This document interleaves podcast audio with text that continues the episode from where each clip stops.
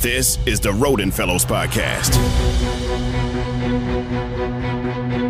Capital One is a proud partner of the Roden Fellows program, which provides opportunities to aspiring sports journalists from historically Black colleges and universities to produce content, including this podcast, throughout the year. Capital One supports this program as a part of their larger commitment to the advancement of students from HBCUs. What's up, guys? Welcome to ESPN's Andscape Roden Fellows Podcast. I'm your host, Zoe Hodge, a journalism student on the pre-law track at Hampton University, the real HU.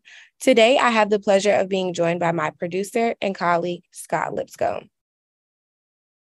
Hi, everyone. So as you all know, homecoming season is here. Let's talk about how students are serving looks on their respective HBCU campuses. Yeah, as I walk through class every day, I just see the amazing fits that people just come up with, and it actually surprises me every day. Girl, I know that's right. Everyone comes to class with their best outfits on, especially on Fried Chicken Wednesday. You know, everyone has to put on their best outfit for the cast. So we just kind of want to talk about the HBCU fashion experience in our first segment. I know a lot of you guys are on social media and you see pages like Ivy League Fits and HBCU Drip. The culture here at HBCUs in the style and fashion preferences of many of our students are being highlighted across many social media platforms. And a lot of these like online magazine type of Instagram pages. Yeah, I see a lot of that every time I scroll through. Regardless, I love that I go to A&T because just a variety of outfits. Like, I would really see things I would never think to put together in my head. And I feel like HBCU students really start the trends for all of the brands, and they kind of shed light to these Black-owned businesses, you know, all these different types of clothing brands that people may have never heard of before. And we're starting to see a lot of trends on our campuses. I don't know about you. Well, actually, I do, because I'm always seeing NCAT on Instagram, Twitter, going viral. But a lot of trends include the Telfar bags, the Nike dunks, easy slides. We're also seeing a lot of clubs on our campuses. I know at Hampton University, we have Bragg, and we also have the Hampton Quarterly, which I'm a part of, which is more so a platform rather than a club or organization that want to highlight the fashion experiences at HBCUs, display creatives, and really put them on a platform where other people can see our creative styles and our preferences and just how fashion can bring together so many different students. Zoe, I know you're really big on fashion. Like, I look at your Instagram and see all the different outfits that you put together. How would you describe your style, and what exactly would you say fashion means to you? I would say my style it depends on how I'm feeling. Sometimes I wake up, might want to be a little bit more feminine and soft with how I dress, maybe a dress and heels. Other times I might have on my Nike dunks or my Jordan 1s or something, a nice sneaker. I love sneakers. So really, it just depends on how I'm feeling that day when I wake up. And I'm like, what do I want to look like today? And I love having variety and being able to switch it up. And I would say just fashion is a means of expressing yourself, like literally how I might dress a certain way depending on how I'm feeling that day. I think that's why fashion is so important, because you can really express yourself and display your creative mindset or really do something that people have never done before. Okay, so we also have another special guest today, and that would be Mr. Roden. Hi, Mr. Roden. How are you? Hey, guys. Hey, Alexis. Hey, Zoe. How are you guys doing? Good. How are you? I'm well. I just had a question. I was listening to your conversation about fashion and homecoming. I went to Morgan State back in the, homecoming was always a big deal. I played football, so I was never really in the mix. But I wanted to ask you guys, why is homecoming and fashion so different at HBCUs? I don't know if you guys have been to homecomings on your friends' campuses, PWIs, but is there a difference? Is there sort of a cultural difference in the clothes that your peers wear at HBCUs versus PWIs? Yes, for sure. I feel like I actually have a friend that goes to LSU, doesn't dress how she would at an HBCU anymore. Like, they typically walk around in shorts and big shirts, and that's their outfits. And I never heard is, okay, their homecomings are a big deal. I feel like I only hear about, the turnout of their games and maybe their parties, but it's never oh my God, look at this outfit that somebody put on at this PWI homecoming rather than HBCUs. It's like, oh my gosh, I have to get all my fits ready for homecoming, for the concert, for the game. I can't, you know, everybody kind of preps themselves to look good for homecoming because it's, you know, it's so many people in one space and you want to look the best, really. Did that put pressure on you guys? I feel like it puts pressure on our pockets for sure.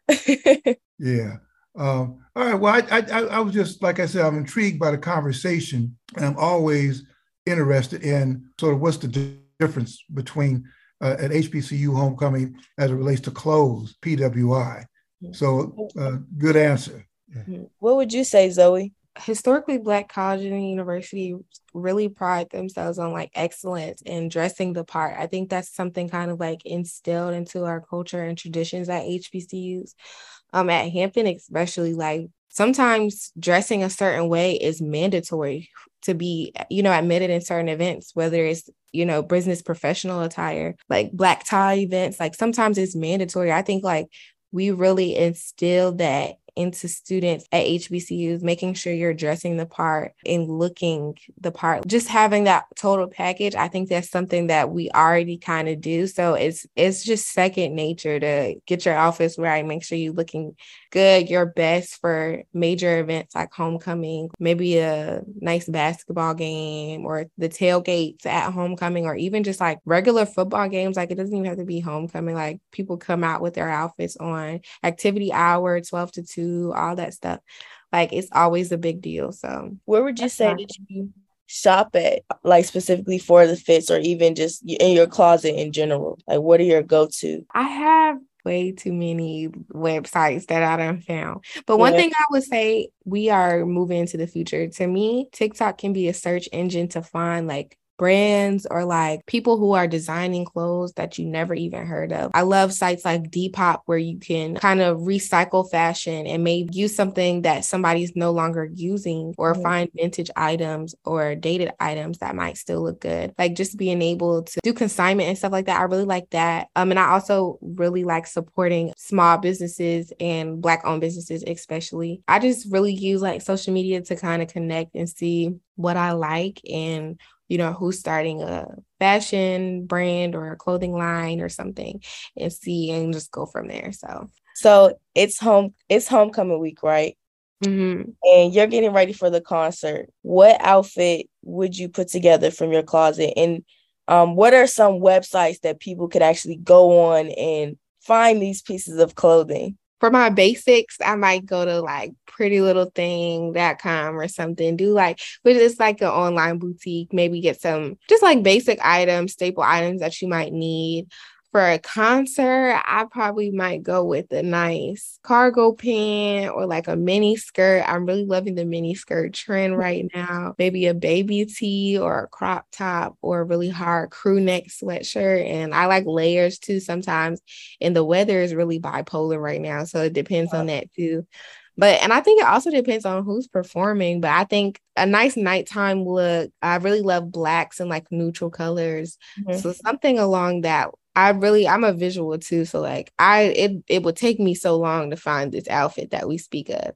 So I would have to do some trial and error, honestly.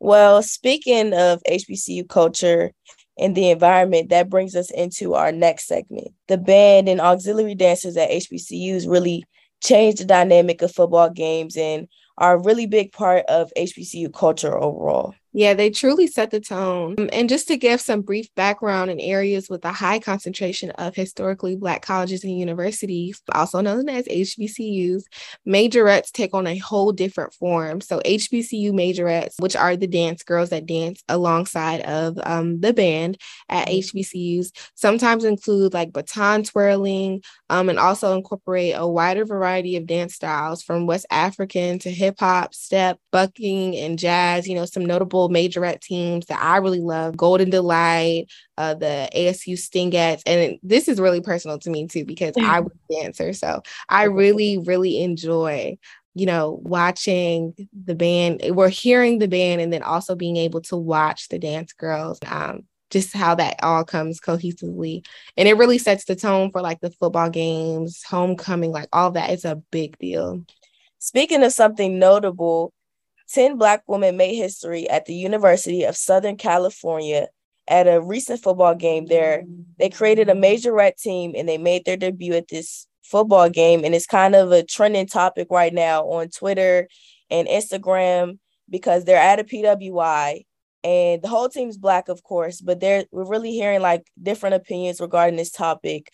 Some people are saying that this shouldn't have happened at a PWI. And some people are kind of saying, like, I applaud you for creating this team because, you know, they don't have those at PWIs. Mm-hmm. And I also just want to highlight like, the style of dance. It's not uncommon for PWIs to have dance girls that dance with their bands at PWIs. It's just specifically that this one that was recently started has brought the historically Black dance style to their predominantly white university. So that's why it's so controversial. And it's just like, do we applaud her for bringing this space to her PWI? But now it's like she's getting all this attention, and they've been on the talk shows and on the blogs. And it's like we have these HBCUs who have been doing this for years, like the teams that I mentioned, Alcorn State, like all the dance moves that they are doing, they've taken or not taken, but it's inspired by these HBCU majorette teams that have been doing this forever. So we actually have another special guest who we think can bring some insight and shed a little more light on the situation at USC. So Jewel McDonald, we'd like to welcome her. She is currently a senior engineering physics student at NCAT, and she's a 4-year Golden Delight and a first-year captain. So hi, welcome, Jewel. Hi. How are you doing today? Hi, I'm good. How are you? I'm great. Thank you so much for having me. Yeah, so tell us a little bit more about yourself. How long have you been dancing? The range of styles that you've done just in your whole dancing career. Okay, so I want to say, well, when I was about 7, I actually did all-star competitive cheerleading. And I did that for almost 10 years. And then once I got to high school in 9th grade, I started dancing for my cheer coach at another high school that I didn't actually attend to. I did all 4 years there. And then once I got into A&T, I also decided to join the dance team here. So it's about good 8-9 years of cheerleading experience. And then this is my 8th year of band dancing. So how would you say like dancing for Golden Delight has enhanced your HBCU experience? And what exactly, who is Golden Delight? Like, you know, I love Golden Delight, you know, but who are y'all? One word that would describe Golden Delight is versatile. Mm-hmm. We are definitely versatile because there's no one on the team that does just one thing. We do everything. You dance, everyone twirls a flag. And then if you decided to just, you know, pick up the skill and you started to get good at it, you start twirling the baton. There's no chilling on the field. Like there's none of that. Like we're literally moving, dancing, twirling the entire time. But versatile is definitely like, that's what Golden Delight is. We're versatile. That's what we sweat it, we bleed it, we cry it. That's what we are. That's just. And we actually just, so I'm an A&T cheerleader, and we actually just did a joint performance with Golden Delight, I want to say 2 weeks ago. And it was amazing. We heard it's just being able to actually get in the dance. Like I'm not a dancer. So just doing the moves that they taught us and the pace that they move at is just so incredible to me. And even the fact that we had some Golden Delights come in and do like cheers with us. So like, I would say versatile is definitely a wonderful word to describe Golden Delight. Can you describe for us, like just using your most vivid words, how it feels to like, you know, be dancing in the stands for an entire game or entire 2 quarters, and then you come down, do your field show, and then go back and continue dancing? How is that like? Just put us in your shoes for 1 second and really just attest to what being a dancer is. For me, it's really like exciting. And like you would think, because I've been doing it for so long, that I would kind of get sick of it. But that doesn't happen at all. It's just like the practice environment and the performance environment is two different things. Practice, you know, it can drag, it just the long hours, but it's worth it. Because once you step foot on that track, the stands, the field, all of that goes away. All of your stress goes away. I'm about to do what I love doing the most. It's exciting for me. It's like the second I put that uniform on and step outside, I'm a completely different person. Mm-hmm. I'm no longer Jewel. I'm whoever Jewel is under that uniform. But it's really exciting. Like, it's just, and then seeing the crowd, I don't know, it just puts like the biggest smile on my face. It's like just performing for so many people and just knowing that I'm entertaining them the best way that I can just makes me happy. So using your experience, you know, dancing at NCAT, a historically Black college, what is your opinion or how do you feel about the USC majorette team as a dancer at a HBCU? Like, and, you know, kind of understanding and being able to be a part of the history of majorette teams at HBCUs. How are you feeling about this situation? Well, when I first found out about the young lady who created the dance team, when I first saw it, I was like, okay, that's kind of, you know, it's kind of cool. But then I started to have mixed emotions about it once I saw that they were getting all this attention and was getting invited to be on a talk show. Mm-hmm. I know everyone doesn't have the funds or all the necessary resources to attend an HBCU. But like you said earlier, there's a group of ladies that perform every week and do not get the recognition the ladies at USC received. Mm-hmm. And all it took was for a Black girl to create a team at a PWI for it to be acknowledged. And it's a bit of an eyebrow raising. Mm-hmm. It was like, don't get me wrong. These girls also deserve to be exposed to their culture because they're Black as well. It's just, I also feel like there's another way of going to achieve that. Like, there's culture and history behind dance teams at HBCUs. For a while, we had to do so many things just to get acknowledged still. Mm-hmm. And it's still apparently not good enough. I don't want it to be a mockery. Like, mm-hmm. I don't think that they're mocking us. I don't want those who go to their school mocking us. Yeah. Cause like I said, they're Black. They deserve to, you know, to be exposed to our culture. It's still kind of questionable because Black people still go to these PWIs. And right. Of course, there's nothing wrong with that. But I feel like there's also this mindset that people have compared to PWIs and HBCUs. Like, oh, you have to go to PWI to be successful in life. And I feel like we've all, like, HBCU students have learned that's not true at all. And even as a cheerleader for HBCU, if I were to see a girl start a stump and shake team at a PWI, it would just be like, why? Like, why didn't you just come to a HBCU to do right. This? Because now you're kind of stripping away from us. And this is right. Where it originated. It originated at HBCUs. PWI cheer and HBCU cheer are literally two completely different things. And right. It's just, the whole comparison of that is just very shocking to me. I would say I do applaud the girl for, you know, making a difference at her school, like starting something new. Yeah, but, she's very brave. Yes, but you should have went to a HBCU. You like because she kind of originated from, yeah, I looked at the cheer team at the PWI, I looked at the dance team, and I just wasn't feeling it. It's just, you know, like that HBCU culture is just so different. Like, you experience it's just two different things when you go to a PWI game and an HBCU game. And that's why it kind of draws people into going to an HBCU. So. Right. Hey, this is Bill Roden, Jewel. Could you, and Alexis too, could you mentioned something I thought was very, very important. How you don't mind the young lady at USC doing what she did, but you didn't want them to make fun of Blackness. It wouldn't be the Black people making fun of Blackness. It would be the larger white culture. I just want you to explain that. I thought that was an important point.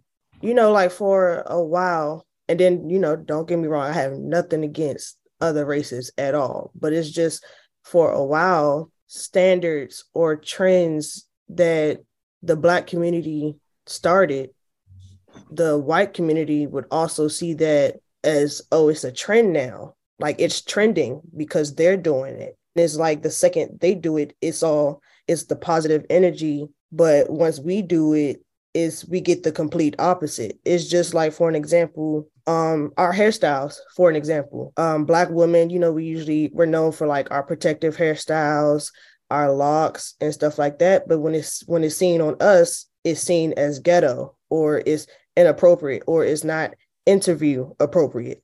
But the second a white woman does it, oh, she's trending. It's cool on her. Like, I feel like that's just the same way. A difference in style that cheerleading at HBCUs is not the same as it is at PWIs. And I just wonder what are the differences? You'll go to a HBCU game and you'll see the hip shaking, and you'll see. So I would say A&T, we're not really your typical stump and shake team. If you were to look at Winston Salem compared to A&T, we're not the same. You'll look at A&T and we're skilled. We could do stunts. We could tumble. Of course, like a PWI, like difference, like, oh my God, they're trying to be like a PWI. No, it's not that, because Black women are talented. Black men are talented. But I would say you'll see more shaking. You'll see more facials. You'll see, like, you'll just feel the energy. Like, I feel like if I were to go to the PWI, go Tigers, like, just not really, I would say, a more formal way at a PWI. They don't dance too much. They do the traditional band dances with the motions to the right. It's like I just say it's more formal at a PWI. They don't really get out of their comfort zones. They don't try new things. Like at an HBCU, like, I had to learn how to shake. I had to learn how to give more facials. I had to learn to find my inner ego, like, as a cheerleader, because you want to give off that sex appeal as an HBCU cheerleader, because it's that culture that, brings out a different side of you, Do you think that's why it's been difficult for, and maybe Jules, you could weigh in this too, it's been more difficult for Black cheer teams at HBCUs to like win something like nationals because of different styles? At PWIs, they're more skilled. When you're at HBCU and you're trying to focus on like different aspects of cheer, it kind of strips away from the competition portion that PWIs are used to doing. So yeah, you'll go to nationals and typically the white team, the PWI, is going to win because this HBCU team isn't as skilled as them. Perspective can be changed, and A&T is actually going to compete in their first nationals in April. We are going to change some minds. I know that for a fact. And when it comes to skill wise, it's just with practice and just trying new things. I feel like compared to last year's cheer team and this year's cheer team, we're kind of advancing more through practice and just trying newer skills and just teaching our flyers how to do certain things, and bases learning how to hold the foot right. And it's just very technical, just being able to do these skills and have the energy to do that. We run a mile every practice. So it's just really practice, practice, practice. Like, if you don't try these new things, you will never get them. And I know, Jewel, you did All-Star. So, and All-Star is more skilled. It's more focused. You don't really like cheer at a football game. You're performing at these competitions. So even you can just provide insight on what that was like and what were the most important aspects of that. With All-Star cheerleading, it's more so, it's almost, I compare it a little bit to like the HBCU dance team, how we perform, like our features, stuff like that. It's kind of, that's how I kind of compare it. But with All-Star cheerleading, it's like a 2-3 minute routine, I want to say. And there's the opener, then there's the stunts, then there's the jumps, then there's the tumble pass, the pyramid, the dance. It's so many aspects that go into it. It could definitely, it could definitely be a lot. But that's how I also feel like I was so good adjusting to becoming a majorette dancer, because I was so used to constantly moving that all it took was for my brain to adjust what we were doing, and not necessarily my body, because I've been doing it for so long. Well, we just want to thank you so much, Jewel, for your amazing insight, and also just for opening up and sharing your, real opinion with us about everything that's going on. So we really appreciate you for coming on today, Jewel. Thank you so much. No problem. Thank you for having me. Of course, you have a great one and take care. Thank you. You too. So as homecoming approaches, it's time to start getting those outfits ready. What's your go-to style and your outfits for the week? Be thinking about that. Well, really, homecoming season is here, so I hope you guys are ready. And that's all for today's episode. Make sure you guys are getting those fits together. Stay lit and be safe. To our audience, thank you so much for tuning in to us for another year of the Fellow Podcast. We'd like to give a very special thanks to Jewel for taking the time out to be here with us and sharing her experience, and extra thanks to Mr. Roden, Parker Owens, and the ESPN digital audio content team. You can get all your Roden Fellow podcast episodes, HBCU podcast, by subscribing to the Andscape Listen tab of the ESPN app. And make sure you join us next time for another HBCU podcast. And don't forget to go on the Andscape website to look at the latest news and insight.